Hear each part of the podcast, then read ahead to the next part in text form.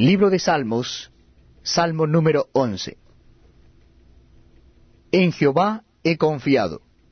¿Cómo dices a mi alma que escape al monte cual ave? Porque he aquí los malos tienden el arco, disponen sus saetas sobre la cuerda, para saetear en oculto a los rectos de corazón.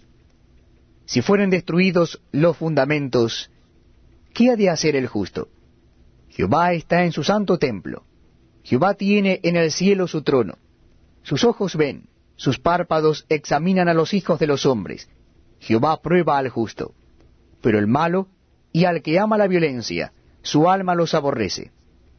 Sobre los malos hará llover calamidades. Fuego, azufre y viento abrasador será la porción del